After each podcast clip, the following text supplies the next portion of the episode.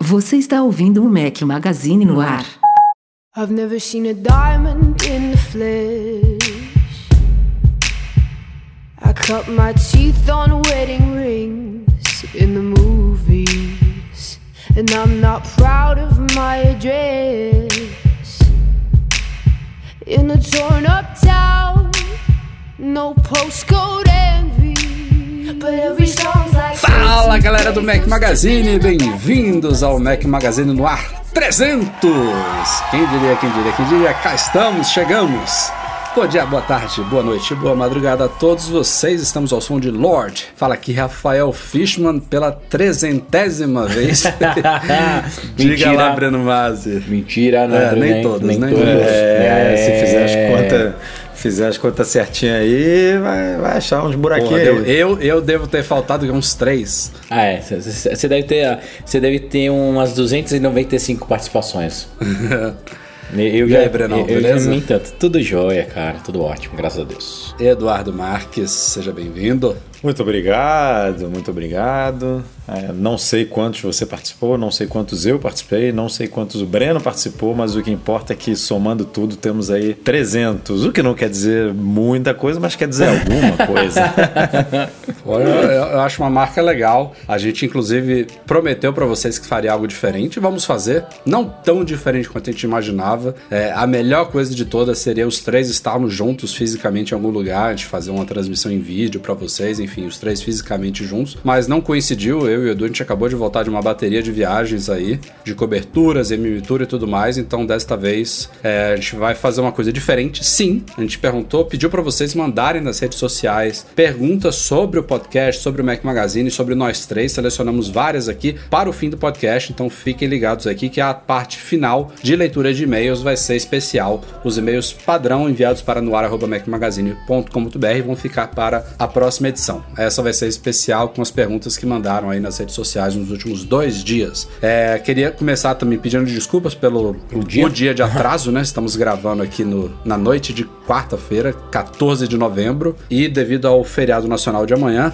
do dia 15, o podcast só vai sair editado para todo mundo na sexta-feira. Então, um pouquinho além do normal, dois dias depois do normal, mas o importante é que estamos aqui, vai ser um podcast normal, com nossa cobertura de pautas padrão aí da semana, mas o fim vai ter algumas coisinhas diferentes aí, algumas curiosidades que a gente vai esclarecer para vocês. Tem aqui uma série de recadinhos também e dicas e lembretes para dar sobre o Mac Magazine neste comecinho. É, número 1, um, saiu o review do iPhone 10s Max, escrito por este que vos fala. É, fiz toda a análise aí de muitas semanas de uso do iPhone. Obviamente eu estou usando o 10s Max, eu falo por que, que eu escolhi o Max no review também, mas praticamente tudo se aplica também ao iPhone 10S. É, e eu começo o review justamente tratando das diferenças do 10S para o 10S Max, o que, que a gente tem que pontuar de diferença entre um e outro. Porque de resto, o meu review do iPhone 10S Max cabe também como se fosse um review para o iPhone 10S.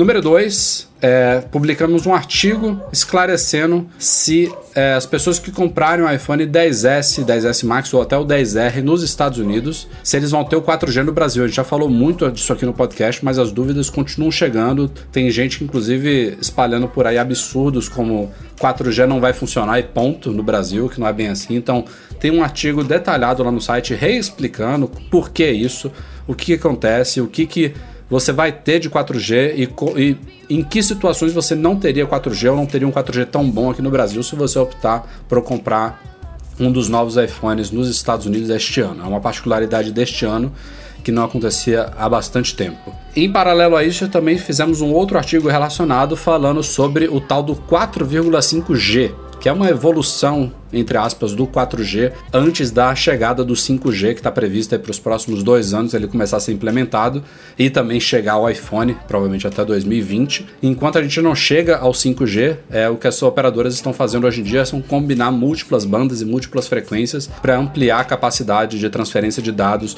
do 4G convencional, e aí o nome marqueteiro disso daí é 4,5G.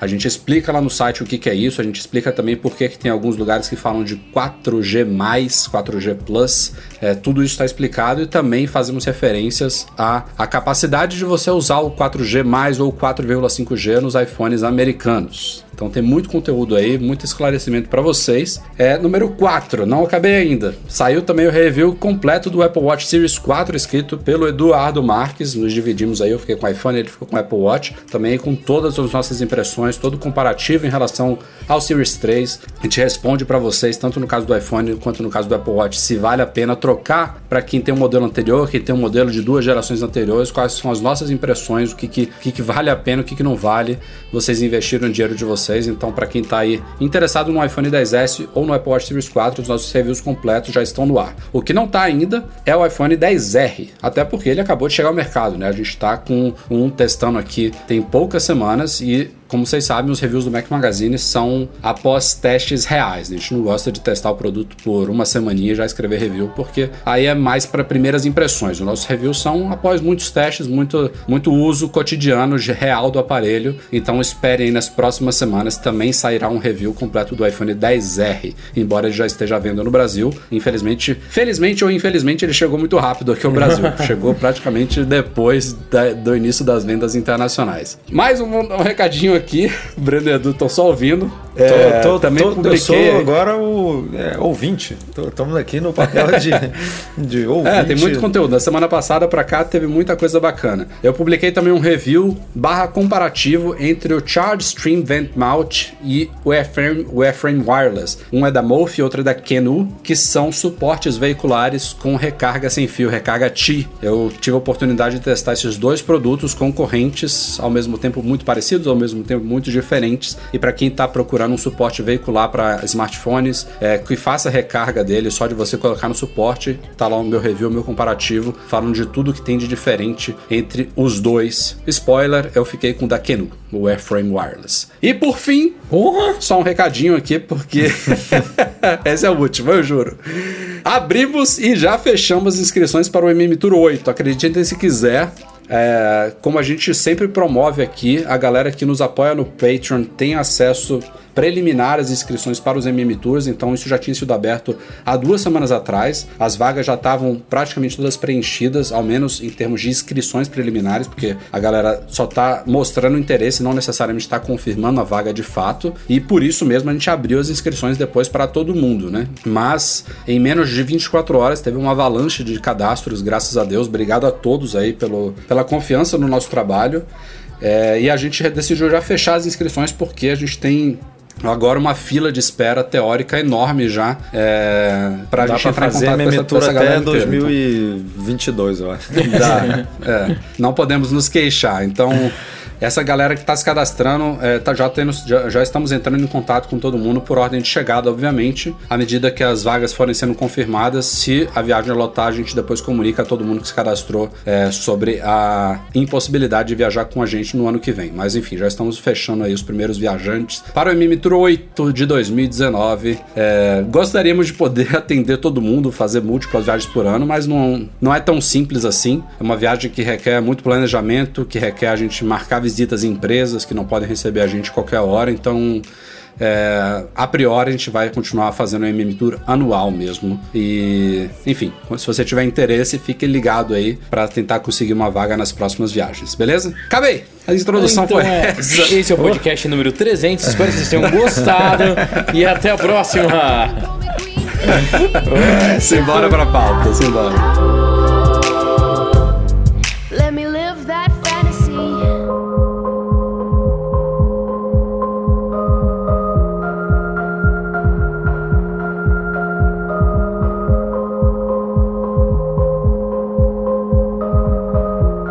Magazine no ar é patrocinado pela Alura cursos online de tecnologia. Fala, grande Paulo! Oi, pessoal da Mac Magazine, eu sou Paulo Silveira, um dos fundadores da Alura, e eu queria fazer um convite para vocês conhecerem um pouco mais do nosso trabalho, dos cursos de tecnologia que a gente tem para oferecer para o profissional de tecnologia. Então, eu tenho trabalhado aí com o Rafael, com o Eduardo, com o pessoal da Mac Magazine para estar tá aproximando essas comunidades, para que vocês possam conhecer um pouco mais do nosso trabalho. E você tem 10% de desconto entrando em alura.com.br barra promoção barra Mac Magazine. A gente tem muita coisa de desenvolvimento para dispositivos móveis, mas a gente também tem bastante de marketing digital, de Lean Startup, de Business Model Canvas, de Linux, tá certo? Para quem quer ver de outras coisas e tudo que uma empresa de tecnologia que precisa. Então fica o convite para você acessar o site. Vamos lá, começando aqui a pauta com um novo capítulo de, desses de lançamentos de produtos da Apple, né? Basicamente a gente tem rumores, depois keynote, lançamento, depois o produto chega ao mercado, depois tem unboxing, primeiras impressões e uma das coisas clássicas que acontecem em lançamentos de hardware novos é o que? O produto chegar nas mãos da iFixit, ela desmontar os produtos, a gente conhecer detalhezinhos internos, como é que é a disposição dos componentes e se tem alguma novidade que a Apple não comentou pra gente. Então ela já fez isso com praticamente praticamente todos os hardwares novos que saíram nas últimas semanas. É, já fez com o MacBook Air, já fez com o Mac Mini e também com o iPad Pro de 11 polegadas. Ela detalhou o de, o de 12,9, ela só publicou um videozinho rápido, até porque não tem muitas diferenças. Até o Apple Pencil também, eles tentaram abrir ali, é praticamente impossível abrir o Apple Pencil. Mas tem algumas informações linhas legais. Por exemplo, está bem mais fácil trocar as baterias do MacBook Air. Graças a Deus. Ainda você tem que desmontar boa parte da máquina, mas assim, ela você consegue trocar baterias sem trocar top case inteira. Eu sofri com isso com o Mac passado. Vocês devem ter lembrado, muitos de vocês devem lembrar do meu S que morreu e eu tive que trocar a top case inteira do, do MacBook Pro por causa de uma simples tecla, porque vem teclado, vem trackpad, vem a carcaça de alumínio e vem a bateria também colada nele. E tua sorte então, agora é que tem pagava... recall nesse teclado novo aí, senão tu ia estar tá pagando é. uma grana aí para trocar esse teclado de seis em seis meses. E eu não duvido, Edu, não duvido que a Apple esteja fazendo essas mudanças, começando com o MacBook Air, porque ela tá tomando prejuízo nessa história, né? Pô, tem que trocar esse, essa coisa toda por causa de uma tecla, ou então por causa da própria bateria. Se você tiver que trocar a bateria, tinha que trocar a top case inteira. Não faz o então, menor sentido, né? É ruim. Se, se você pensar produtos que ainda estão na garantia, ela está tomando prejuízo, com certeza. Mas se você pensar em produtos fora da garantia, ela consegue te vender três componentes, né? você precisando de um, ela te vende três, quatro componentes, né? Então ela ganha mais dinheiro. Eu não sei se, como é que é essa balança, se é equilibrado ou não, mas eu não sei se ela está tentando mudar isso por questões ambientais e aquele discurso todo muito louvável que ela tem. Mas o fato é que em algumas coisas ela está é, ela, ela, pisou no acelerador total, né? No, em fechar a máquina de um tempo para cá. A gente viu é, RAM, SSD, tudo soldado, placa lógica e o caramba, tipo, tudo cada vez mais selado. E agora, aos poucos, bem aos poucos, em alguns produtos, ela tá começando a meio que é, voltar a trabalhar de uma forma mais. Bota muitas aspas aí, modular. Então, eu, eu torço para que eu, eu sei que não, não, não vai melhorar a ponto de ser o que era há muito tempo atrás, né? Até porque você, bem ou mal, tem ganhos de performance em muitas coisas que ela faz, por tipo essa é, SSD e RAM soldado na placa lógica, isso tem reflexo no, no desempenho da máquina, sem dúvida nenhuma. Mas, em algumas coisas, você realmente, não, se você tem um problema numa tecla, você trocar quatro componentes por causa de um problema em uma tecla é, é realmente problemático, né? Então, é, vamos, vamos torcer aí para que aos poucos ela volte a trabalhar no modelo mais antigo. Com maior reparabilidade, né? É, eu também concordo com vocês. Eu acho que a Apple, essa obsessão que ela tem por deixar as coisas mais finas, é, peças únicas, tudo tá, traz vários benefícios, mas também traz alguns problemas sérios. Você teve problema aí deles. recentemente, não teve? Ah, Breno? cara, é melhor você, nem lá, falar. Você tem, não, nem falo. Você tem um probleminha aí com uma. Eu não sei se é com a USB-C, com alto-falante, mas eu sei que você tem que trocar a coisa toda aí, né? Quando dá esse problema. Assim, é, é, sério, eu nunca tive uma, uma relação tão frustrante com o equipamento da Apple quanto eu tenho com esse meu MacBook. Então, Você tem o Pro, né? MacBook Pro. Pro é. Então, assim. Né, e, é, é triste, aliás, cara. isso tudo também vai de encontro ao que a Apple clama tudo sobre essa questão de sustentabilidade, de meio ambiente. Todo, todo lançamento de hardware tem um slide da Keynote que é esse produto é amigável ao meio ambiente. Não usa químico, não usa não sei o que, várias, várias coisas que ele torce, que eles Sabe o que, que acontece? Eu, assim, eu, eu, não sou, a gente não é especialista nesse assunto, mas pode até ser amigável. Tipo, o Breno, o, você teve problema lá no S acontece você dá a sua placa, dá o seu é, top, a sua top case antiga? Ela pega a top case antiga, pode reciclar o plástico do teclado, pode reciclar a, bate, a bateria, não sei, mas pode reciclar o, o alto-falante, pode reciclar tudo. Só que você tá, tá pagando uma fortuna para poder é, reciclar, entre aspas, né? Porque você tá trocando um monte de coisa ali que não precisava. É, você tá reciclando coisa à toa, né? Então tem muito disso, assim, ela pode até, tipo, não é o caso, mas vamos supor que ela consiga reciclar o Apple Pencil, que não tem reparo. Tipo, se você quebrar o Apple Pencil, você tem que é, você entrega para ela e ela te dá um novo. Mesma coisa Joga, dos AirPods lá. Jogar ela no é. ácido sulfúrico, né, derrete. É, mas vamos supor que ela consiga abrir e tirar a bateria, tirar o plástico, tirar não sei o que, reciclar 80% do que tem de componente que tem ali no Apple Pencil. Mas, porra, você tá, sei lá, quebrou uma coisinha ali você tá reciclando 80% do negócio à toa, né? Porque não precisava. É, esses produtos praticamente todos foram elogiados pela iFixit, mas assim, elogiados comparando com o que com as gerações passadas, né? Porque não são ainda nenhum exemplo de reparabilidade. Eu acho que o MacBook Air ganhou nota 3 de 10, para você ter uma ideia, se não me falha a memória. O Mac Mini também foi elogiado, tem isso que você citou rapidamente, né, do de da RAM agora ser modular no, no Mac Mini, eles usam Paint só DIM, então já tem até guias online, mas assim, já teve Mac Mini que era também muito mais fácil você trocar RAM do que esse. Você, tipo, você desatarrachava ali embaixo, você já dava de cara com Paint. Agora eles são atualizáveis, mas você tem que praticamente desmontar a máquina toda, é bizarro. Agora Agora a construção em si foi elogiada, ele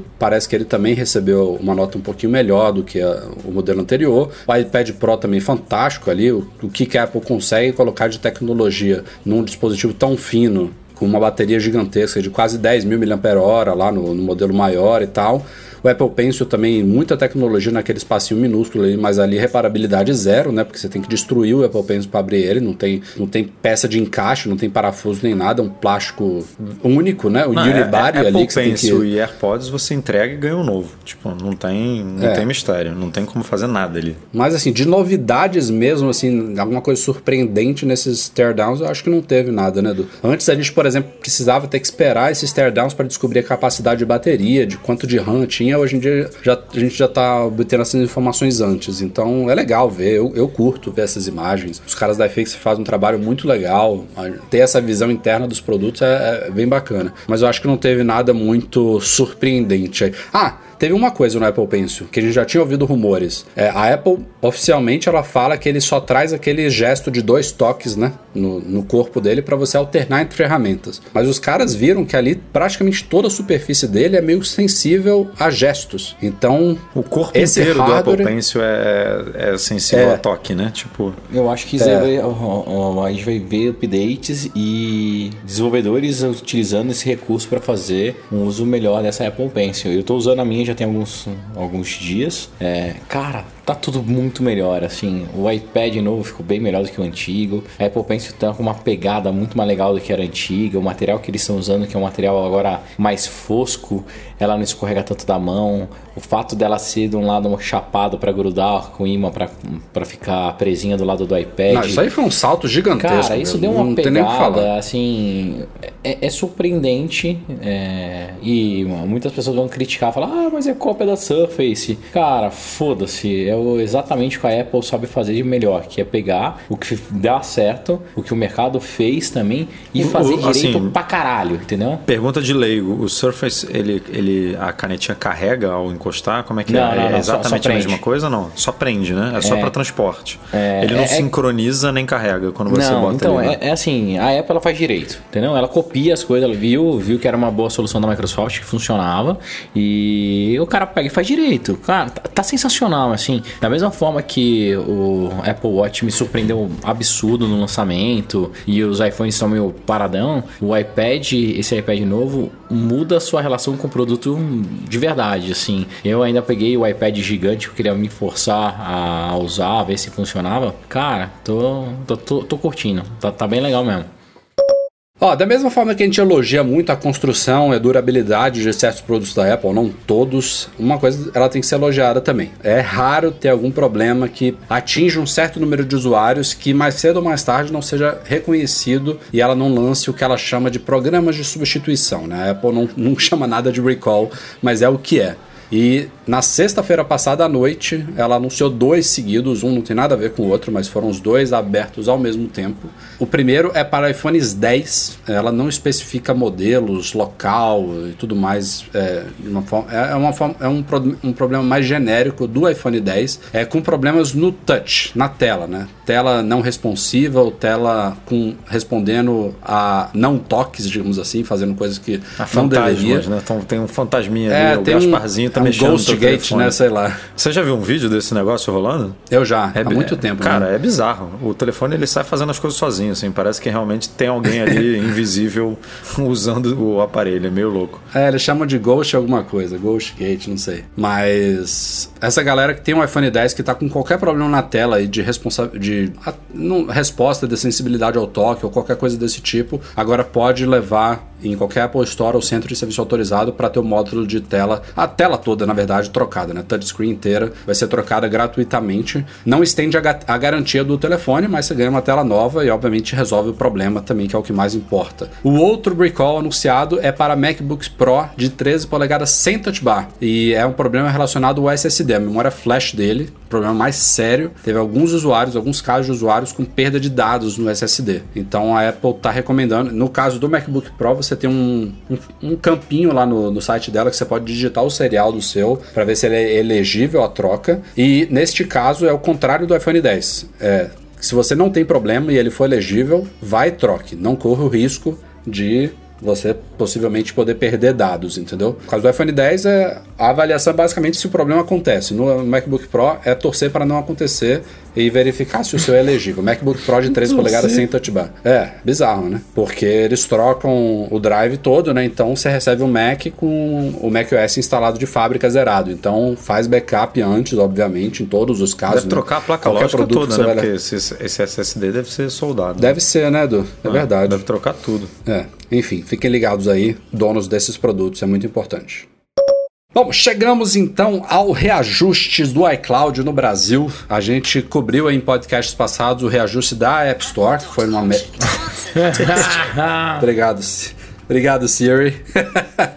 É, a gente falou nos podcasts passados sobre o reajuste da App Store brasileira, que subiu em média uns 15%, né, Edu? Se não me falha a Foi, memória. foi por aí, 14 e pouco. Foi, é, foi bem dentro, assim, tanto a App Store brasileira quanto o iCloud em reais, tudo isso virou para moeda nacional no comecinho, meados de janeiro. Estamos agora em novembro, são 10 meses aí é, que a gente ficou pagando o mesmo preço e o dólar subiu. Teve gente aí falando, ah, o dólar caiu, que não sei o que. Não caiu. O dólar, em relação a janeiro, subiu. Naquela época ele estava na faixa de 3,20, 3,23, agora está na faixa de 3,70, 3,80. Então, é, subiu desde janeiro e esses reajustes, agora que a gente tem todas as lojas e os serviços em reais, eles vão acontecer periodicamente, como acontecem em todos os países onde a Apple opera com moedas locais. Só não é, a gente para de ter o impacto diário da, da variação de câmbio e a gente também não paga mais o IOF do cartão de crédito, né? Além de que você pode pagar moeda nacional, com cartão nacional e tudo mais, todos os benefícios que a gente já cobriu. Então, já falamos do reajuste da App Store, agora foi a vez do iCloud, os preços de armazenamento no iCloud. O, o aumento foi um pouco maior do que na App Store, variou, se não me engano, de 16% até 22%. Então, o iCloud mais baratinho, que custava, se eu não me engano, R$ 2,90, passou para R$ 3,90, né, Edu? Ou R$ 3,50. 3,50, é. 3,50. 3,50, deixa eu E o mais caro aqui. passou de R$ 29,90 para R$ 34,90, se não me falha a memória.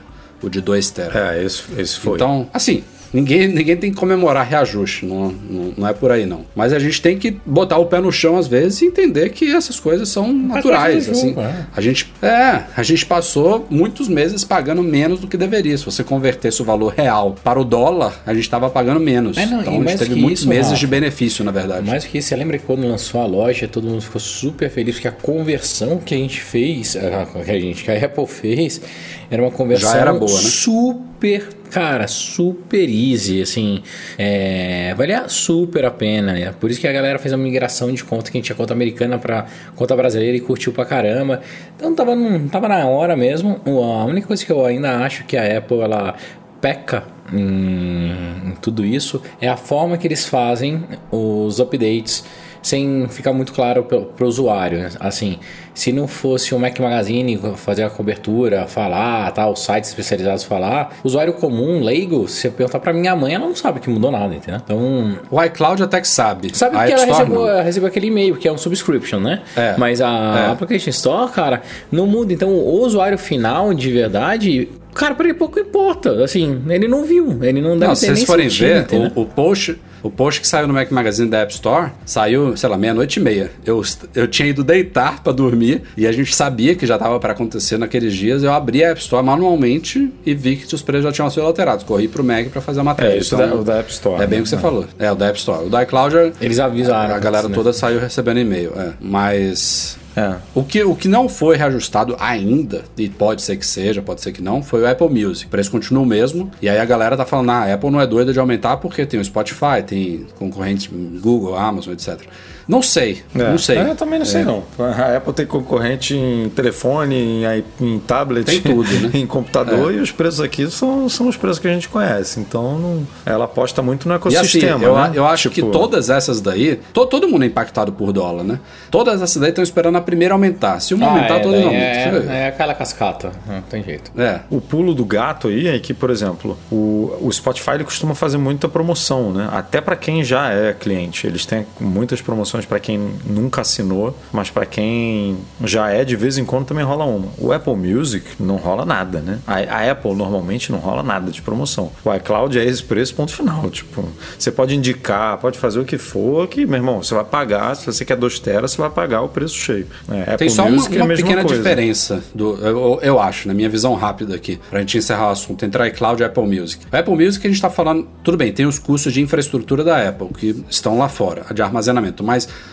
o custo principal de um serviço de streaming é royalties para gravadoras, distribuidoras de música e tudo mais. E esses acordos são feitos por país. Não é à toa que esses serviços vão sendo expandidos país por país e a gente tem acervos, inclusive, que variam por país. No caso do iCloud, é meramente infraestrutura de data center, que está tudo lá fora e são pagos em dólar. Então eu digo isso porque talvez as negociações de royalties pagos por países não impactem tanto o preço assim que a Apple tem que repassar para assinantes do Apple Music no Brasil, que o Spotify também tem que repassar. Então, quem sabe a gente não veja reajuste. Ah, mas- Até porque, Mas pô, a, a moeda dessas empresas é dólar. Tipo, a conta delas é tudo feito em dólar.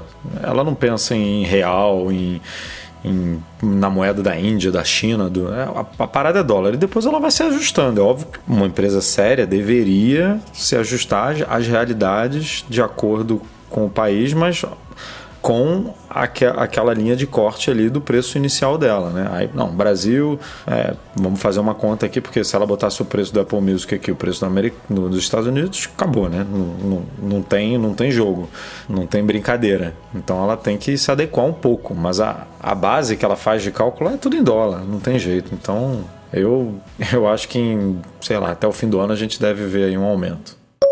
Já que estávamos falando de Apple Music e Spotify, vale notar aqui no podcast, finalmente o Spotify chegou oficialmente ao Apple Watch. Já estava em beta aí, já tinha coberto no site há algum tempinho, até que não demorou. Peraí que eu vou fazer um, vou fazer um, um negócio. Ou menos, chegou. É, é, chegou. Assim, eu, eu acho que aquele. Como é que é a sigla, é, Breno? É MVP, né? Isso. Minimum Viable Viable, Product. é, né? exato. Eles, eles fizeram o MVP do, do Spotify. Significa que é o mínimo do mínimo pra lançar, pra tipo dizer que tem. E aí agora a torcida para os assinantes do Spotify, obviamente, que quem tem Apple Watch é que ele se desenvolva e de preferência o mais rápido Não, possível. e- eles Mas prometeram é o mínimo já, do mínimo né? mesmo. Eles já prometeram no Já, release, eles já, já. falaram que vai ter assim, é, música offline. Então vai ter sincronização, né? Você imagina que para botar Isso é o principal, né? Que É, falta. isso, é, isso é o grande diferencial. Senão você é simplesmente um, um aplicativo é, reproduzindo agora, né? Tipo, você. vo- vo- é- é- já existe no Apple Watch, na real, né? Que é o. É o Now Playing. É, o Now Playing, o reproduzindo. Porque senão É, reproduzindo. não, não rola nada de diferente. É, mas felizmente eles falaram que sim, porque teve uma galera que tava na dúvida aí se a Apple permitiria isso ou Ah, não. a gente levantou E- isso. Eu levantei isso no podcast Foi. passado, se eu tinha Foi. que eu não tinha certeza e tá aí a prova de que pode, né? Porque se eles já prometeram, é porque eu só eu não- continuo sem saber se vai poder no, no modelo do relógio do Breno, por exemplo, que tem LTE, se, se vai poder escutar Streaming. Spotify, é, sei lá, você vai Ah, streaming. é, você vai É, selecionar isso eles não prometeram ainda não. Porque Porque você não vai passear pelo bom. catálogo in- inteiro, nem Apple Music tem isso. Eu acho que você só escolhe ali algumas playlists e tal e, e pode escutar. Rádios, entendeu? É. É, mas assim, bom que chegou finalmente, mostra que a plataforma do Apple Watch ainda tem relevância e, aliás, isso deve inclusive impactar, eu acho que em alguns, alguns assinantes, alguma parte das pessoas tem relatos de que pessoas saíram do Spotify para o Apple Music só por causa disso. Óbvio que não deve ser um número muito grande, tá falando de usuários do Apple Watch, assim, não é um impacto tão significativo assim, mas eu não duvido que deve ter uma parcelinha de pessoas que vai começar agora a retornar, que com certeza teve alguns que migraram, que acharam igual, equiparado, gostaram, acharam até melhor o Apple Music vão ficar, mas tem muitos que ficaram insistindo no uso do Apple Music ele só por causa disso e que agora vão dar graças a Deus e voltar para o Spotify. É, então, seja bem-vindo. Bom, saiu há um tempinho aí o iOS 12.1 e entre as novidades, algumas novidades, teve 70 novos emojis e tudo mais, Nossa, tinha uma notinha da Apple, Fala de novo essa novidade, olha que sensacional. 70 novos Nossa, é emojis. demais, hein? Putz, cara. Olha, isso é tão relevante pra mim que eu nem olhei os emojis novos eu ainda. também. Esqueci completamente Cara, eu disso, cara. tão Falei velho, agora tão aqui, velho mas- que eu não uso emoji. Eu faço aquela carinha Cara, ainda dá, com cara. os dois Eu- pontinhos. Eu uso, eu uso, mas eu, Eu uso uso uns cinco. nove recentes ali. Eu uso É. cinco pra tudo na minha vida. Aquela, aquela tela de recentes ali é o que eu uso. Bom, uma das notas da liberação do iOS 12.1 foi uma suposta correção para o Beauty Mode do- da polêmica do Beauty Gate dos iPhones 10S e 10S Max. Só resumindo do resumindo aqui, tem a ver com as selfies tiradas com os novos iPhones que supostamente estariam suavizando a pele das pessoas demais. A gente já explicou aqui que não era um modo embelezador, tem a ver com a tecnologia de redução de ruídos desses iPhones, é, o, o ISO joga lá para cima, gera muito ruído, a Apple tem que tirar os ruídos e aí suavizava a pele, enfim. É, a polêmica já foi muito discutida. Não, isso aí não é xalala, não. Não foi nem a Apple que falou, Bruno. Foi análise técnica mesmo. Enfim, o iOS 12.1 veio com melhorias. A gente publicou lá no site umas três análises, se eu não me engano. Uma única delas falou que pouco mudou, mas teve umas duas que falaram que sentiram melhoras, que poderia ser um pouco melhor, mas aí já chega na limitação de hardware mesmo, não tem muito o que fazer. A Apple fez um tweak de software aí, inclusive dá pra ver em, algum- em um exemplo lá que o ruído aumentou um pouquinho, embora você tenha ganhado de volta a definição na pele ali da pessoa, mas é, não, não faz milagre, né? Não é uma câmera do Pixel que eles botaram ali na frente. Aliás, se tem uma coisa que a Apple pode melhorar nos próximos iPhones é dar um tapa Não, nessa no câmera frontal, não, né? né? Porque é a Ah, mesma há mas quantos só- anos? Ah, Em você tudo, né, acha- cara? Você, você tem Você uma que câmera de eles não vão 720 no teu Mac, cara. Não faz, porra, não... que economia é essa? Os caras vão fazer isso ano que vem, fica tranquilo, já, né? Eles ficam forçando alguns updates pra a gente aplaudir no final, né? Não, não tem jeito. Não tem mais o que lançar tanto. Ano que Não, vem fe- vai ser um Se iPhone. vier, se vier Face ID também no Mac, vai melhorar a câmera do Mac também, né? Porque aí não... Vai, não- mas, mas vai, vir, vai vir, vai vir, vai vir. Tem que, tem que dar, tem que colocar uma o Face abertura mais. ID do iPad é do Katsu, cara. Nossa, eu tô apaixonado pelo iPad, velho. É, ele é o que deveria ser o iPhone 10S. Exato, exato. Aliás, aliás eu, ah, eu, não, eu não cheguei a ver em detalhes a do iFixit, não falou nada de diferente sobre o hardware. Será que eles não analisaram com calma? Porque a Apple não diz com todas as letras, né? Mas a única explicação, não que ela precise ficar dando satisfação, né? Ela faz o que ela acha que tem que fazer e acabou. real Mas seria é até alguma coisinha diferente no hardware Não ali, né? deve ter nada, cara. A real é que eu, foi o que eu sempre falei. A porra da câmera do iPhone, ele pega na, Nossa, cara, na é horizontal. escroto. ele pe... Eu te mostrei isso ao vivo, não te mostrei o joguinho Eu lá? sei, eu sei. Porra, o É, joguinho pega, como é que a câmera não pega? Claro Exato. que pega. É, foi- é uma escolha, 100% escolha da Apple. Não quero deixar o iPhone desbloquear o seu rosto na horizontal, só na vertical. É exatamente a mesma coisa. Por que, meu Deus? Pra ela ter o que lançar nos anos seguintes. Não sei, beleza, no primeiro, beleza. Mas agora ela lançou o iPhone um mês antes do iPad. sei, Porra, velho. é um, não, é um caso muito escroto Não, esse. até a animação quando ele tá no Tem- horizontal. tinha que ter uma porra de um hardware lá, ó. Esse hardware a gente coube aqui no iPad, não coube no iPhone. Pronto, tá aí a explicação. tinha que ter isso. bota, bota um tijolinho ali de mentira, né? Só pra... É, Só pra um imã. Ó, esse imã aqui faz um milagre. Caralho, quanto imã tem lá dentro do iPad, É, cara? legal pra caramba. Aliás, o? Marques lá, É, o NKBHD, dele? Muito bom o vídeo dele, né? Ele usa uma, uma lâmina, né? Um, É, um um- composto lá que só de você encostar no iPad você consegue. Ele reage com, com os ímãs, você consegue ver os quadradinhos lá dentro. Caralho, a Apple já tinha falado isso, né? Mas você vendo é diferente. Tem muito imã lá. O que, que você achou da Smart, do Smart Keyboard, Breno? Super legal, cara. Assim, ela não solta fácil, como todo mundo tava achando que ia soltar.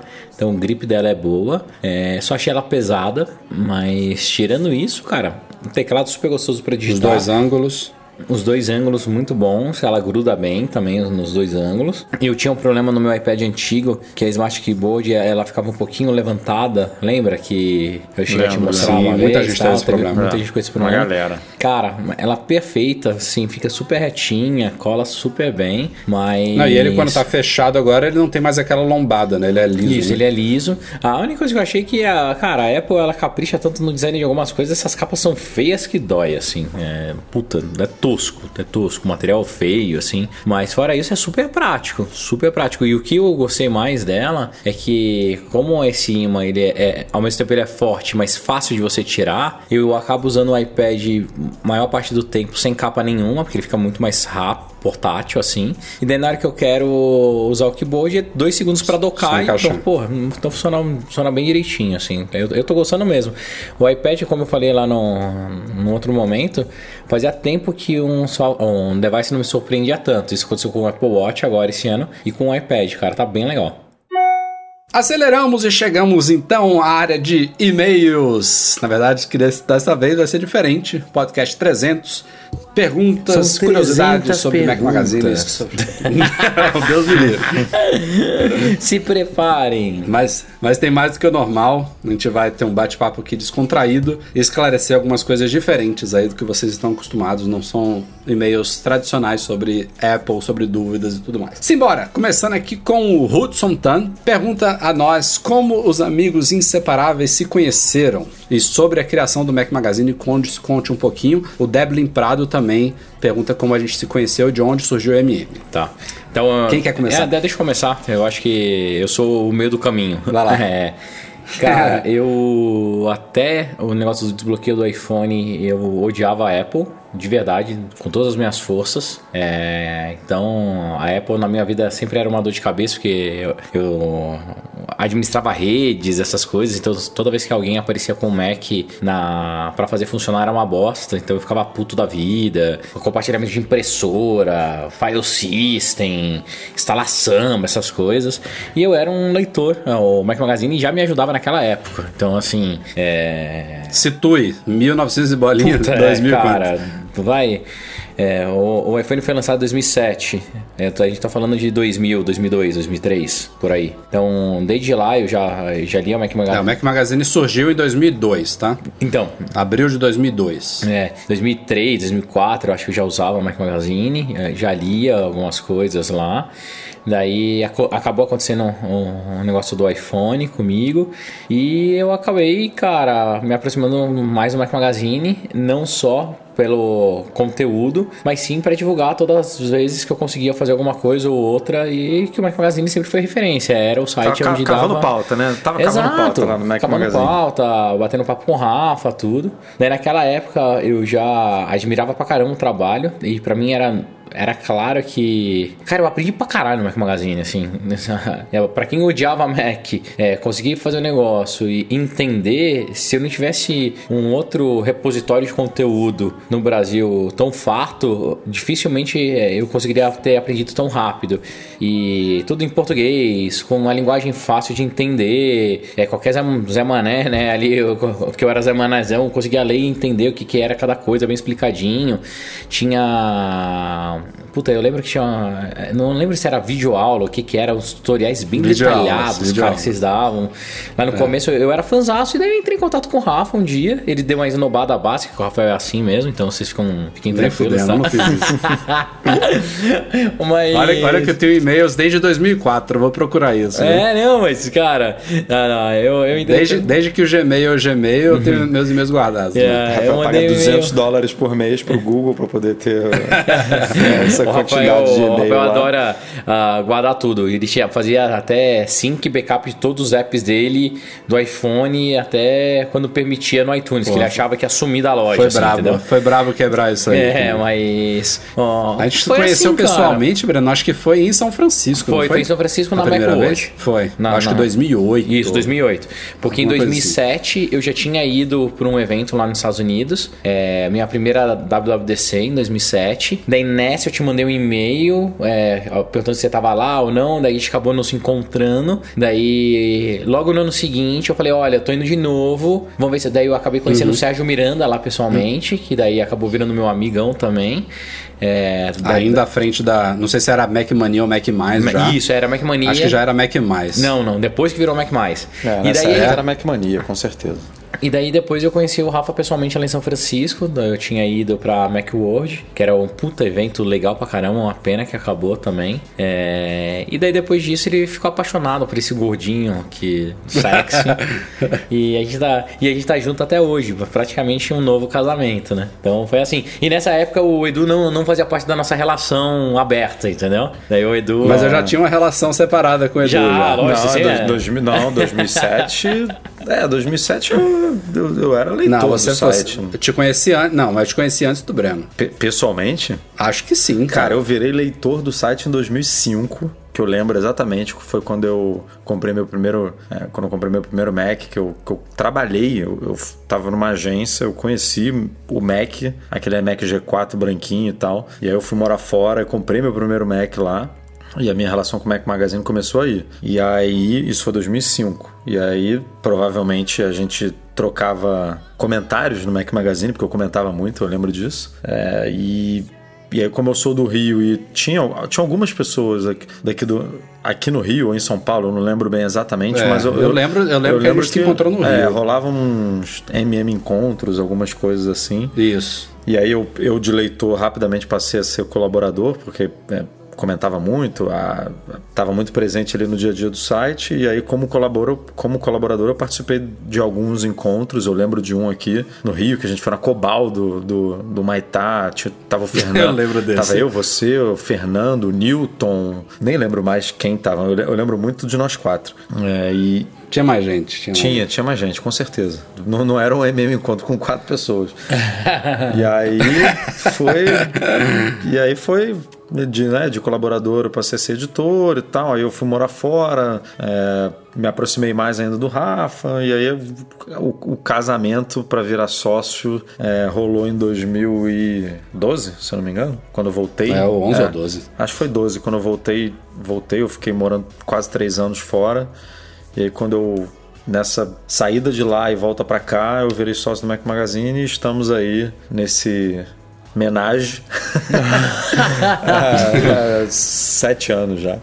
É. É, bom, eu não vou contar a história toda do site, mas resumindo, ele, ele existe, ele foi concebido em abril de 2002. Sim, tem mais de 16 anos. E eu tinha 16 A anos quando do eu concebi Silvio, cara. ele. A idade do Silvio. Olha só, eu não, tinha, eu não tinha parado pra pensar isso, cara. Metade da minha vida é o Mac Magazine já. Então, ó. Claro que não full time como hoje, não era, não era um trabalho, não era muito sério, não que era vagabundeado, assim, não era, não era feito com, com carinho nem com seriedade, sempre foi. Mas não era meu, meu job full time, não, e eu não tinha intenção de ganhar dinheiro com ele, isso que é legal. Ele surgiu como um hobby, sobre um, queria escrever, queria ajudar a galera. A Apple era outra, né? 2002, lembrem-se, não existia iPhone, não existia iPad, não existia Apple Watch, a Apple estava é, Não tinha nada. se recuperando Não, não da deu- quase falência, não né? devia existir nem Apple Brasil, na real. Devia ser. Ah, tinha. Já tinha Apple Brasil. Ah, Aliás, era um Apple Brasil tudo- bem legal. Tudo Tinha. importado lá, tipo, por. por não não, Não, não cara, sei se tinha um escritório tinha aqui, um- não. Tinha, tinha sim. Eles, inclusive, faziam. Na época tinha o Apple Road Show. Eles saíam por algumas capitais do Brasil. Teve um aqui em Salvador também. para apresentar os produtos, montavam um showroom, tinha palestra. Era bem legal. Era uma época muito diferente da Apple. O iPod tinha acabado de surgir em 2000, 2001, né? O primeiro iPod. Não tinha versão para Windows ainda, que foi o que fez o iPod deslanchar. Então era outra Apple. É, e o Mac Magazine também era outra. A internet era outra. A velocidade que as coisas corriam era outra. Não tinha redes sociais. Enfim, era muito diferente. E o site, como ele é hoje,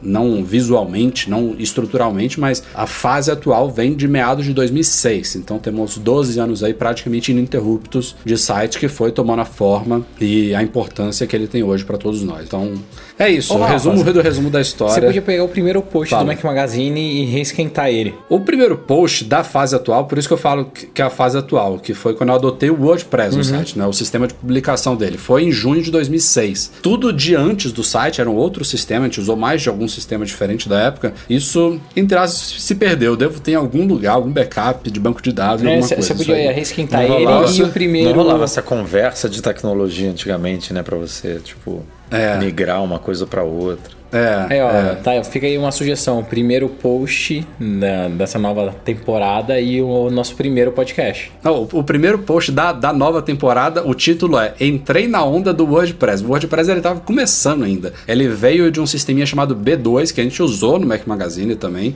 Foi o primeiro sisteminha que o WordPress derivou dele. E aí criou esse sistema que é usado sobre por muitos então. sites hoje em dia. Nada, é.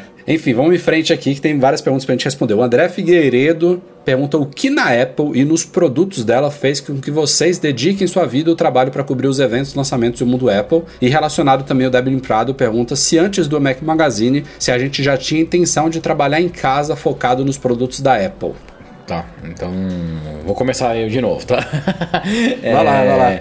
Então, a- a primeira coisa que a galera tem que entender, eu realmente hoje faço, faço 100% por paixão. É, o Mac Magazine pra mim é uma paixão, é, um- é o meu amor, é, é- eu adoro. Eu, dos, dos três, eu não tiro nenhum real com o Mac Magazine, porque não trabalho no Mac Magazine, não trabalho para o Mac Magazine. Muito pelo contrário, eu atrapalho mais do que trabalho. Então, vira e mexe, eu falo, é? Ô Rafa, ó, o que, que você acha de fazer isso diferente? Edu, e isso? Eu acabo mais atrapalhando do que trabalhando, mas ao mesmo tempo eu amo isso daqui. Assim, amo a Apple. é, minha relação com a Apple é de amor total e absoluto, porque tudo que eu tenho hoje na minha vida é graças à Apple. Assim, foi graças ao iPhone. Antes do iPhone eu realmente não tinha absolutamente nada. Quando eu falo nada, é nada de reconhecimento profissional, nada de dinheiro, nada de patrimônio, nada de nada. Eu era uma pessoa extremamente comum. E o iPhone me, me proporcionou tudo isso. Então, primeiro com o desbloqueio do telefone, depois fazendo software para o telefone, e desde 2012 com a Móvel fazendo serviços baseados em, em telefone celular, baseados no mobile, que Fazendo rodadas de investimento, captando milhões. e fazendo rodadas de investimento, captando bilhões. É, então eu só tenho que agradecer. Então a, a galera até hoje me critica muito. Nossa, mas como você vai viajar e comprar o iPhone e ter. Cara, porque se não fosse essa porra desse telefone, eu não teria nada. E se eu puder continuar com 60, 70, 80 anos, podendo viajar, se tiver condição física e financeira e ser um dos primeiros a pegar o, o produto, eu vou querer, porque realmente é, não é nenhuma forma de agradecer, é, é uma forma de me manter vivo nesse ecossistema que muda muito rápido, porque para 99,9% das pessoas é, é só um pedaço de metal, um hardware ali, né?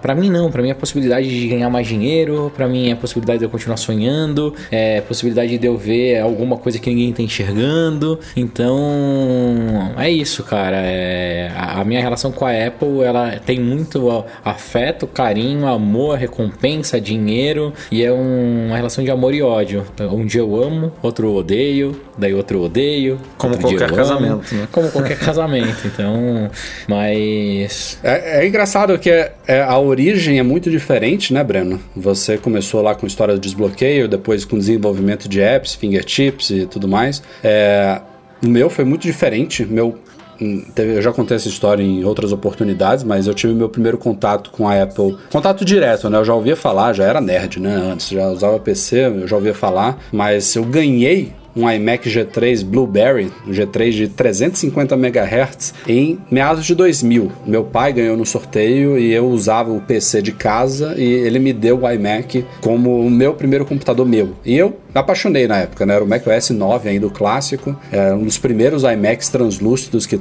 trouxe a Apple de volta à vida.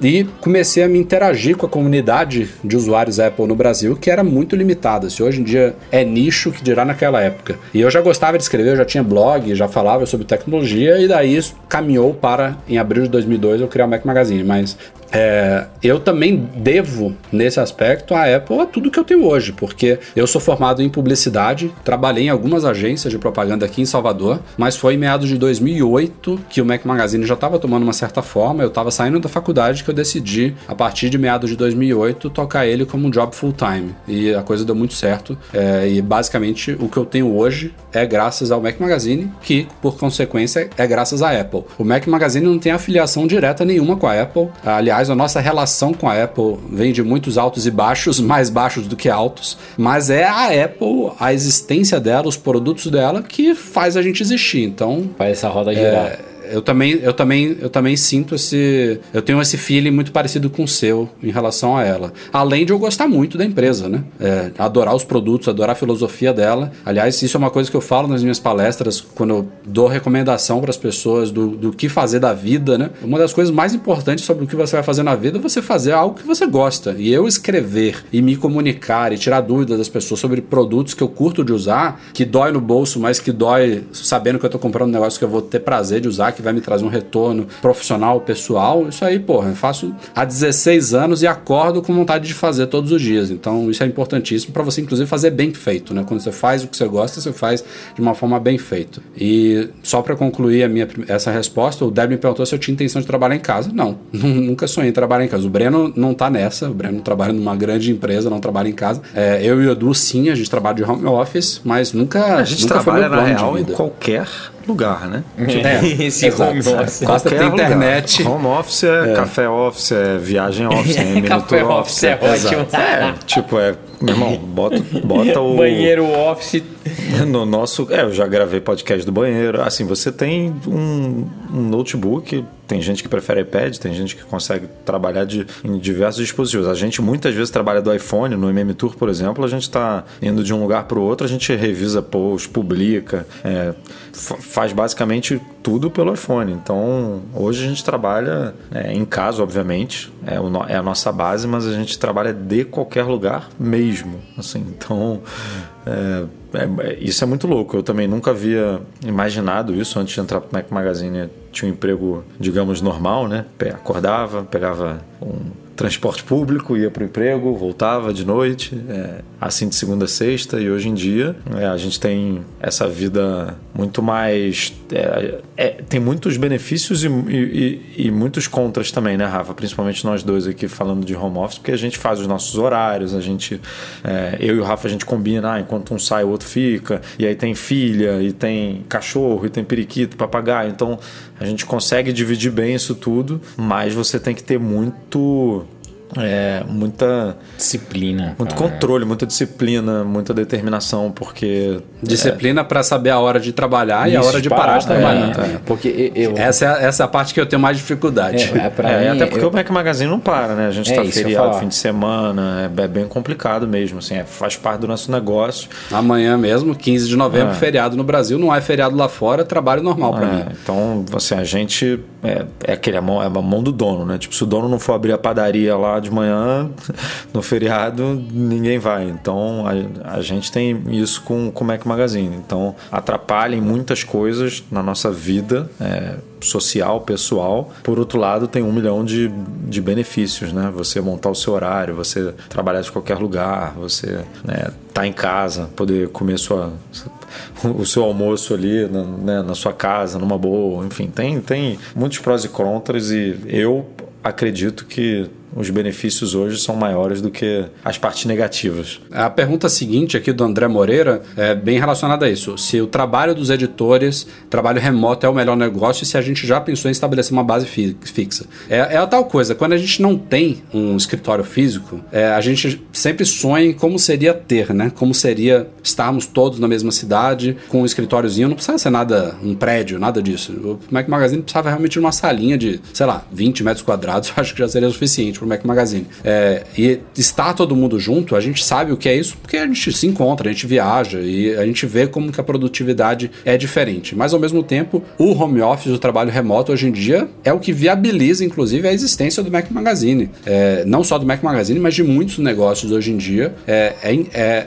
inegável como que isso funciona com as tecnologias atuais, com internet funcionando 24/7, com comunicação em texto, em áudio, em vídeo, é, com tudo Não, correndo cara, muito não- rápido. Isso Pensa só, você em Salvador, eu no Rio, Breno em São Paulo. Aí tem editor em Salvador e no Rio. Tem colunista em Brasília. Não, Salvador e Rio não, Salvador e, Minas. É, É, agora em Belo Horizonte. tem colunista em Brasília, tem colaborador na Austrália. Para juntar essa galera, é, no mínimo você vai perder alguma coisa, porque é, você vai ter que limitar a sua. é, ao seu ponto, né? Sua, a sua geolocalização ali. Então você perde a chance de, de ter uma equipe tão, tão diversa, tão, né, tão, tão diferente, que traz pontos de vista diferentes. É, pontos de vistas, inclusive, sobre produtos e sobre a Apple de regiões diferentes. Uma coisa é você estar no Rio de Janeiro, meu amigo, em São Paulo. Outra coisa é você estar em Salvador, né, que a, a, a cobertura da Apple, né, a presença da Apple em Salvador é muito diferente de Rio e São Paulo. A gente está falando aqui, de, por exemplo, dos dois locais que a Apple tem loja. O Rafa não, não tem uma loja perto dele, então ele tem uma realidade de Apple diferente da minha, que quem mora em Brasília é outra, que quem mora em Belém é outra. Então é, é muito bom para a gente, é muito positivo ter essa rede de colaboradores e de pessoas que a gente não teria, né, provavelmente, se a gente fosse muito focado num escritório. Né? E o, e o trem já tá andando, né? Agora, pra gente viabilizar isso, no mínimo, né? Quem, os cabeças do Mac Magazine é, fixos, eu e o Edu. No mínimo, eu teria que sair de Salvador com minha família inteira e ir pro Rio, ou ele sair do Rio e ir pra Salvador, ou os dois iam pra outro lugar, né? E Então, os dois vêm pra São só Paulo. aí você já vê a, a complexidade, né, da coisa. Vamos todo mundo para os Estados Unidos, pronto. Mas Todo é- mundo para os Estados Unidos. Ó, Henrique Brito, Breno Mazzi, cadê o vídeo do novo iPad no Insta? Puta, cara, ó, eu tô devendo mesmo. O que aconteceu foi. No domingão fiquei tão O Breno só quer apaixonado malhar agora, ele. cara. O Breno só quer saber Não, de e- malhar, não, só isso fica sim, lá isso filmando o. Apple Watch dele, malhando, entendeu? porque se eu- Gastando se mil calorias não- por dia. Se eu não postar, não emagrece, né? Essa é a regra, né? A regra, a primeira regra do crossfiteiro é se não se não postar não tá pago. Então, não, mas tirando a brincadeira à parte, no domingão eu comecei a usar Ia filmar, só que daí aqui em casa meio que pegou fogo, causa das crianças, tudo, acabei não fazendo. Agora, como é feriado, amanhã eu vou filmar, vou mostrar todos os detalhes, mas foi até bom eu não ter feito no, no domingo, que eu ia fazer um negócio mega superficial. E já tem quase uma semana que eu venho usando ele assim, é, de uma maneira mais pesada e eu vou conseguir comentar um pouco mais profundo. Então fica tranquilo que amanhã não vai rolar, que amanhã tem apresentação de balé das crianças, um monte de coisa. Mas sexta-feira com certeza já tá lá o videozinho. O estilinho que eu fiz a coberturinha do XR lá nos destaques, a galera gostou, vai ficar lá fixo e qualquer um vai poder assistir a hora que quiser. Anderson Silva. E o desafio Android do R. Fishman, Ah, cadê? o? Marcelo Rossi. Porra, já tem. Marcelo um- Rossi também. Podiam aproveitar para retomar aquele compromisso do Rafael de usar o Android por Já um tem uma mês. década isso, cara. Ah, eu nem falo mais nada, que o Rafael ele quer, ah não, tem que ser um pixel de ouro cravejado com diamantes entregue nas minhas mãos pelo Cara, Satinada. saiu hoje. Saiu não, né? Começou a sair o tal do Night Shift, né? Chama? Não, Night Shift é o da Apple. Night, Night o quê? Shot deve ser. Night Sight. Night Sight. Night, Night Sight do, do Pixel. Caralho, que magia aquela. Que isso? Eu não tô sabendo. Pixel, não tá sabendo? É um update de software pro Pixel 3 que habilita o modo noturno nas fotos, que é assim, Vira é magia. A foto de noite fica de dia. Ah. Essa é. Sem ruído, sabe? Nossa, vou dar uma olhada. depois. Bizarro, eu não sei o que os caras estão fazendo ali, não. É, Você tira foto deu um escuro e, e fica claro. É bizarro. É, tá usando muito inteligência artificial, um, um pouquinho de né, princípio de HDR também, enfim. Mas os resultados são Aí impressionantes. tá aí o cara, Rafa já assim. cavando aí um teste de, de, de desafio Android com Pixel. Não, não, senhor. Tem que ser um. um- Cara, esse daí. Ó, Tem que ser um é a primeira vez em é a primeira vez em muito, muito tempo que eu olho um negócio assim no, no smartphone Android que falo puta que pariu, eu quero isso pra mim, cara. Muito tempo. Ah, e é a, é a grande falha, né, hoje. Que a gente tem, pelo menos do meu, no meu ponto de A, vista. a última vez que eu senti isso, acho que foi quando eu vi a tela de OLED, com uma baita definição e tal, que de- demorou um pouquinho pra chegar no iPhone. Porque, e ainda assim não, não, não me mexia tanto quanto isso. né? Muito, le- muito legal mesmo. Acho que vai ser um, um ponto de curva aí nas câmeras de smartphone. Não sei o que, que os caras estão fazendo lá, mas é muito, Cava muito mais um pouco cava mais um pouco pra alguém, algum, lei- algum leitor aí. Falei, falei, não respondi, é, né? Alguém aí que Não- tá no Google, né? Você tá doido pra mandar um pixelzinho pra você testar, né? Manda aí, manda aí. Manda Ó, um- o Max White um pergunta S9, pra gente: pronto. qual, qual outro smartphone e marca vocês usariam sem seu iPhone? Tá. É, eu usei um tempo o Samsung, se não me engano foi o S7 que eu testei, fiquei um tempão. É, usaria Samsung, hoje se eu não tivesse a opção da, de Apple, e com certeza usaria Pixel. Assim, eu, eu comprei o Pixel 2 a última vez, usei e gostei. É, assim, ah, o que não me faz migrar hoje é, cara, o meu ecossistema é todo Apple, é todo Apple, é super bem resolvido e funciona muito bem. Então, mas usaria assim, sem restrição um Samsung e, e sem restrição um, um Google. Devices que eu não gosto, então, assim, que eu já tentei usar também, mas não me adapto, são os telefones da Sony, aquela linha Xperia, tentei usar, nunca consegui me adaptar, porque eu gosto de telefone, né? Então eu vou ficar experimentando. É, os Motorolas, quando tem um software limpo, ok, eu consigo usar. Quando não tem, é mais difícil, mas eu acho que é isso. Edu? Cara, eu usaria Pixel numa, numa boa, é, sem problemas. Eu tenho muita curiosidade de testar o, a- o P20 Pro da, da é, como é que é que se fala? Huawei, da Huawei. Fala do jeito que você quiser, porque qualquer jeito é aceito. Huawei, Daquela Huawei. chinesa, da chinesa, é, eu tenho eles lançaram um recentemente que me chamou muita atenção. Tem uns O recursos muito outro também doidos. parece ser legal, né? É, e de, agora, isso é telefone. Pra substituir Mac, cara, aí a, aí a parada é mais. Ah, não dá porque a situação é mais- Windows, né? Daí, A, a situação é mais difícil. Ah, tem tem o, é, o, o, o Chrome, Chromebook né, e tal, mas assim, é bem, é, é bem complicado. Eu teria que fazer uma pesquisa grande mesmo. O Mac hoje, pra mim, é, é- eu diria que é muito mais imprescindível do que é, o smartphone. E que mais que ele falou? Era, era só isso a pergunta? Ou tem mais alguma coisa? É, era basicamente isso. Eu, eu tô mais ou menos com vocês. Eu só não, não, não curtiria realmente usar produtos da Samsung. Aliás, se fosse para usar Android, eu sempre já falei aqui que gostaria de ter uma experiência nativa do Android. Por isso que eu bato muito na ideia do Pixel. Mas tem alguns Androids que a customização que a fabricante faz é bem pequenininha. Então daria para usar na boa também. É, gostaria de ter uma experiência dessa, sem, sem problema. Eu, eu já falei várias vezes aqui. Se a Apple amanhã falasse, ah, o iPhone não interessa mais a gente, não vai fazer mais iPhone. Eu não ia sofrer tanto em usar Android, não. Ah, da mesma forma que você falou, Edu, se a Apple falasse que não ia ter mais Mac, eu ia sofrer de ter que usar PC. Talvez não tanto quanto eu imagino que eu, que eu, que eu iria sofrer. Tem gente que fala que melhorou muito nos últimos anos. Três meses usando a gente vai se acostumar, mas assim, a experiência hoje é muito boa, né? O, o- o Mac hoje é um, porra, é um sistema que é, é, é mais difícil realmente de trocar. Carlos Cavalcante, por onde anda Ramona? Cara, eu acho Aí, que a última espera- vez que eu vi ela foi em Cancún. Tava indo pras Maldivas. Espera que são 11, ó, a gente tá gravando que são 11h38, daqui a pouco ela, daqui a pouco ela aparece lá em Salvador. Não, já, já falamos aqui, né? YouTube com 100 mil até ano que vem. Face ID de segunda geração. Volta Ramona, Edu sem barba e Breno sem cabelo. Boa. Eu já não tenho mesmo? Vinícius, já receberam propostas para vender o site? Venderiam se fosse algo quase irrecusável? Vini, proposta Rapaz, se você quiser comprar, formal, Vini, a gente conversa aqui, cara.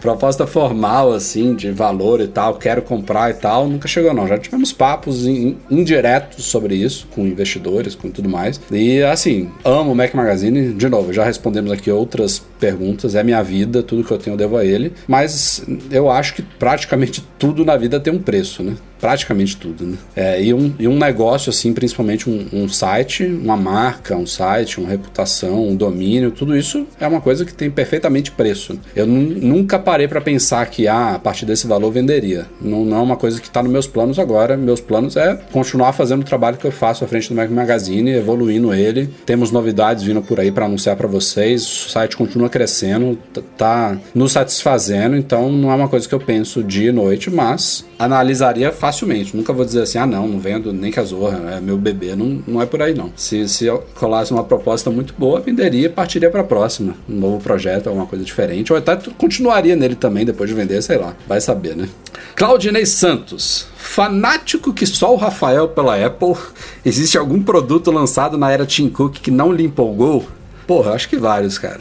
Vários. Eu já fiz vários reviews já detonando produtos. Porra, o, a gente tava falando agora aqui do, do iPad, das melhorias do Apple Pencil. Aquilo era ridículo, o Apple Pencil anterior. Mas então, Espetado Apple com... Pen, aí a Apple Pencil entra na categoria produto ou na categoria acessório? Porque um Apple, Ah, é um Apple Pencil por si Aliás, só... o Apple Pencil e o mouse, né? O Magic Mouse lá sem fio, são dois erros crassos da Apple. Que o, O Mag- Ma- o Magic Ma- Mouse ainda não foi resolvido. É, né? e nem vai ser, né? Porque eles demoram uma, uma vida para poder atualizar o Magic Mouse. Mas É, merecia são uma motivos de releitura. piada mesmo. E tá assim, eu, eu não- não tenho um produto que eu pegue assim, ah, isso aqui é um baita fracasso. Eu tenho críticas a muitos produtos, nada é perfeito. O iOS 11, por exemplo, foi. Tanto o iOS 11 quanto o macOS High Sierra tiveram muitos problemas, me desagradaram em vários aspectos. Esse ano a Apple acertou muito mais a mão com sistemas. É, todos os hardwares têm algum motivo de crítica. É, eu mesmo tive problemas sérios aí com o meu Mac passado. Já troquei o teclado do meu Mac novo. Aliás, esses teclados borboletas, de uma maneira geral, são péssimos. A Apple conti- continua insistindo neles. Enfim, tudo tem, tudo tem espaço para melhoria. Mas eu não, sinceramente, fanboy ou não, chame você ou não, eu não, não consigo pensar em um hardware específico agora da era Tim Cook que eu fale que foi um,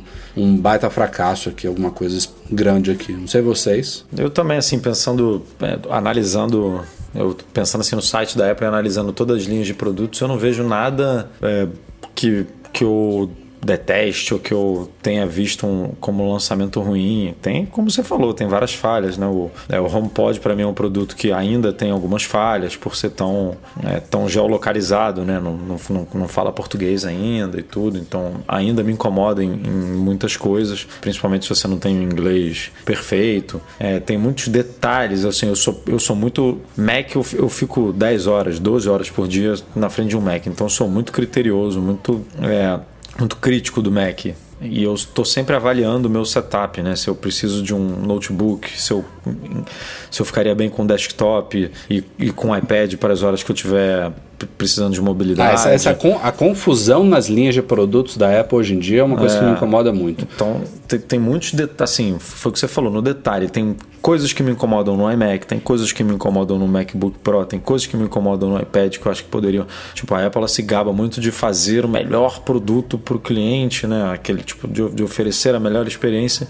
E você vê que tem coisas que, que ela poderia fazer melhor e que não faz, seja por margem de lucro, seja por é, segurar. Tô falando tudo aqui, rebatendo tudo que eles falam que não fazem, né? Que é, é segurar a tecnologia para lançar depois, coisa que eles não dizem. Eles dizem se está pronto eles lançam. É, se não não colocar por conta de, de margem de lucro. Então, é, eu sou muito crítico, mas nos detalhes. Se você anali- analisar de uma forma geral, na, na minha opinião, são os melhores produtos na área que ela atua. Assim. Então, não é à toa que a gente usa tudo. Né? Se a gente tem tablet, a gente tem iPad. Se a gente tem smartphone, a gente tem iPhone. Se a gente tem computador, tem Mac. Se a gente tem um, Meu mouse é da Logitech. é, mas aí gente, é exatamente isso que eu ia falar. Tem, aí quando a gente entra em acessórios, aí a gente abre um pouco mais o leque. Né? Eu usava Magic Mouse, hoje eu, eu uso o mouse da, da Logitech também. É, tem cases, por exemplo, muitas cases né, de, de, de, de iPad de iPhone que a galera não curte tanto a Apple, que vai para vai a linha de acessórios de, de parceiros, enfim. Aí tem os cabos da Apple não são os melhores do mercado, existem cabos mil vezes superiores e pelo mesmo preço ou mais baratos. Então, quando você vai para acessórios, e eu encaro o Apple Pencil como um acessório, e Magic Mouse, Trackpad, essas coisas, aí você já vai para um. Você já abre mais um pouco o leque. Agora, de linha de produto, aqueles 4, 5 ali que a gente fala. Assim, sendo crítico, eu diria que hoje o que menos me agrada é a Apple TV. A Apple TV hoje é a que eu vejo menos função de ter na minha casa. Eu comprei, mas assim, comprei uma Smart TV recentemente e ela, a Smart TV substitui lindamente a minha Apple TV. Assim, não, não precisaria de uma Apple TV. É um produto que, na minha opinião, precisa ser bem repensado para justificar você gastar aqui no Brasil 1.200 ou 1.300 reais, lá fora acho que é 170 ou 180 dólares, não sei. Então a minha crítica hoje, se existe, é para esse produto. Fora os que estão abandonados, né? iPod Touch, que está abandonado, que já deveria ter morrido, enfim. Aí essa é outra história. Mas focado hoje no que tá à venda, a, minha negativa vai para Apple TV. O Lucas Garibe gostaria de saber qual foi a situação mais engraçada, inusitada, inesperada, perigosa ou bizarra que vale a menção em nossas coberturas de lançamentos ou até no MM Tour. Vocês lembram de alguma? Cara, eu tenho. Serve, serve invadir território privado, serve. Nossa, tem um Ai, monte. Breno, eu até sei qual que você pensou já. Cara, tem um monte, tem um monte. Tem umas públicas. Lembra de São Francisco? É, tem as não públicas. Tem um banheiro químico É, aí que é não dá, famoso né? também lá em São É. Francisco. Mas assim, o, o melhor de tudo isso é, independente de qualquer coisa que a gente faça, eu particularmente me divirto pra caramba. assim. então, ah, isso é uma ah, história. cara, a gente É, já eu se não- meteu eu- em muita roubada, né? Nossa, pô, Ah, é, teve a nossa história clássica lá é, de, de de assalto. puta. casa de Steve Jobs. É, tem muita coisa que não, Teve a gente nem pode contar. teve aqui. viagem de 44 horas pra Austrália, teve, Nossa, porra, teve, caramba. cara, teve Tem coisa, tem coisa. muita É. coisa, muita coisa. Finalizando aqui, a última pergunta do podcast especial, Vitor Melo. O que motivou a criação do podcast? Eu respondo, foi Breno Massa. É. Olha Cara, aí, tu- rapaz, que crédito na lata sim pro Não, Breno Mars. É, né? mas é mesmo. Cara, tadinho, Não. Eu enchia tanto o saco dele pra fazer isso. Tanto saco que agora Na real, mesmo. o Breno, o Breno é um cara é, antenado aí, que fica por dentro das paradas e fica espetando o Rafael e o Eduardo aqui. Fica, vai, cria. Quanto tempo demorou pra criar o Instagram do Mac Nossa, Magazine? se vocês tivessem me escutado, é tudo bem, faz parte. Porque no final das contas, Sim, quem, gente- traba é. quem trabalha, quem tem todo o trabalho são vocês, né? Então. Esse é o problema. O Breno dá ideia, o Breno dá ideia e vai ficar pedindo é, comida em casa, entendeu? E aí, e aí a gente que se ferra aqui pra, pra, pra poder Não, mas você tocar. tem uma coisa que você trabalha no Mac Magazine é no podcast, quase toda semana. Claro que não todas, mas você tá batendo ponto aqui, É, tá sim. dedicando uma horinha, duas horinhas do seu dia pra, pra, pra esse bate-papo aqui. Ah, e Tem a soneca o Breno também. ainda tem um papel né, as- nas coberturas, ele tá sempre com a gente, né, na- na- nas viagens. É. no- participou de dois, dois, acho que dois, né? Ou dois e meio, digamos assim, MM Tour também. Então, Uhum.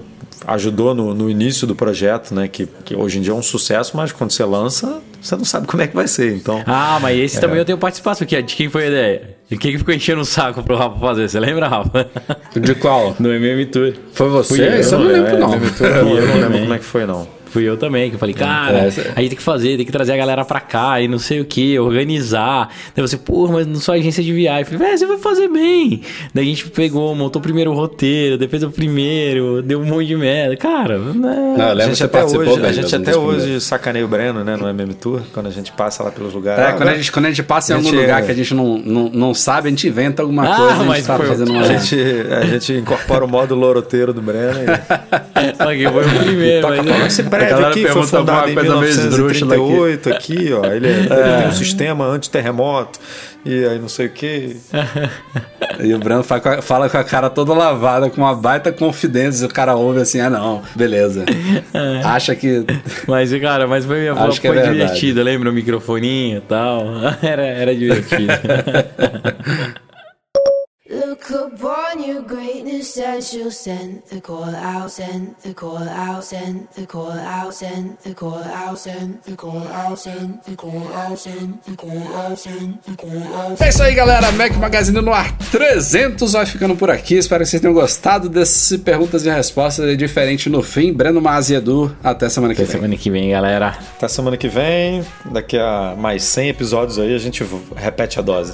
É, e aproveitando que é o 300, não esqueçam de de vez em quando dar uma passadinha lá no SoundCloud, na iTunes Store, dá cinco estrelas lá pro podcast, bota sua opinião, seu comentário, ajuda a gente a Quem divulgar aí tiver o trabalho, pelo que é muito Spotify bom. também, pode botar lá pra gente. Pra gente É, estamos no É, Spotify agora estamos lá também. agora. Boa, bem lembrado. Galera que curte. Isso aí. O nosso podcast é um oferecimento dos patrões Platinum Go Imports.com.br, Macs a preços justos no Brasil e Monetize, a solução definitiva de pagamentos online. Fica, como sempre, o nosso agradecimento a toda a galera do Patreon, especialmente os patrões Ouro, Beto Chagas, Leonardo Fialho, Lucas Garibe e Luiz Deutscher. Eduardo Garcia, o nosso editor do podcast. Se você tá precisando de um editor aí multimídia, de alguém que faz esse trabalho de edição de áudio, fala com o Edu Garcia, que ele é excelente. A todos vocês, muito obrigado pela audiência e até o podcast 301. Tchau, tchau.